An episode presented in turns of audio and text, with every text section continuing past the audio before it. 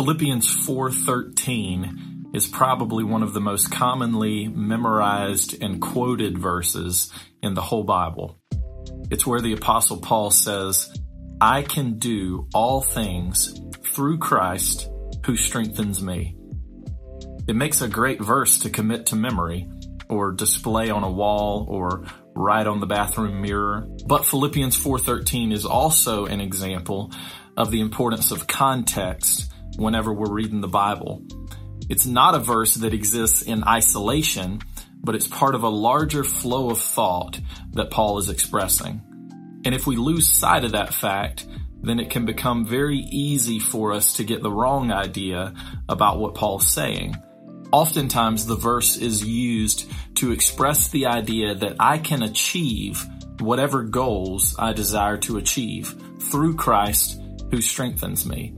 I can win a football game, or I can pass my nursing exam, or I can get that promotion at work.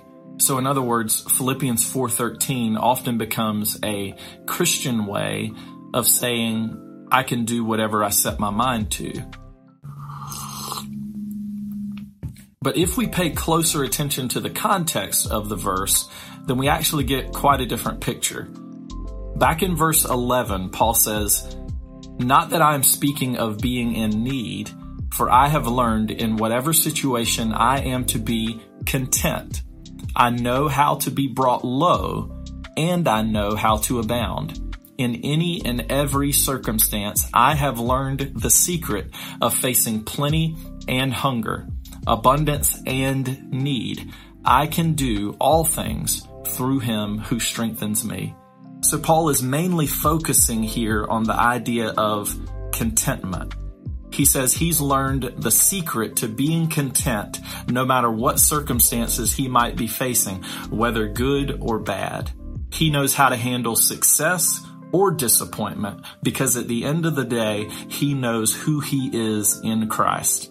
So a better application of Philippians 4:13 would sound like this. Even if I don't get that promotion, even if I flunk the exam, or even if my team gets crushed in the championship game, I may be disappointed, but it will not be able to steal the joy and the contentment that I have in Jesus. I can win and I can lose. I can succeed and I can fail. I can prosper and I can suffer because I can do all things through Christ who strengthens me.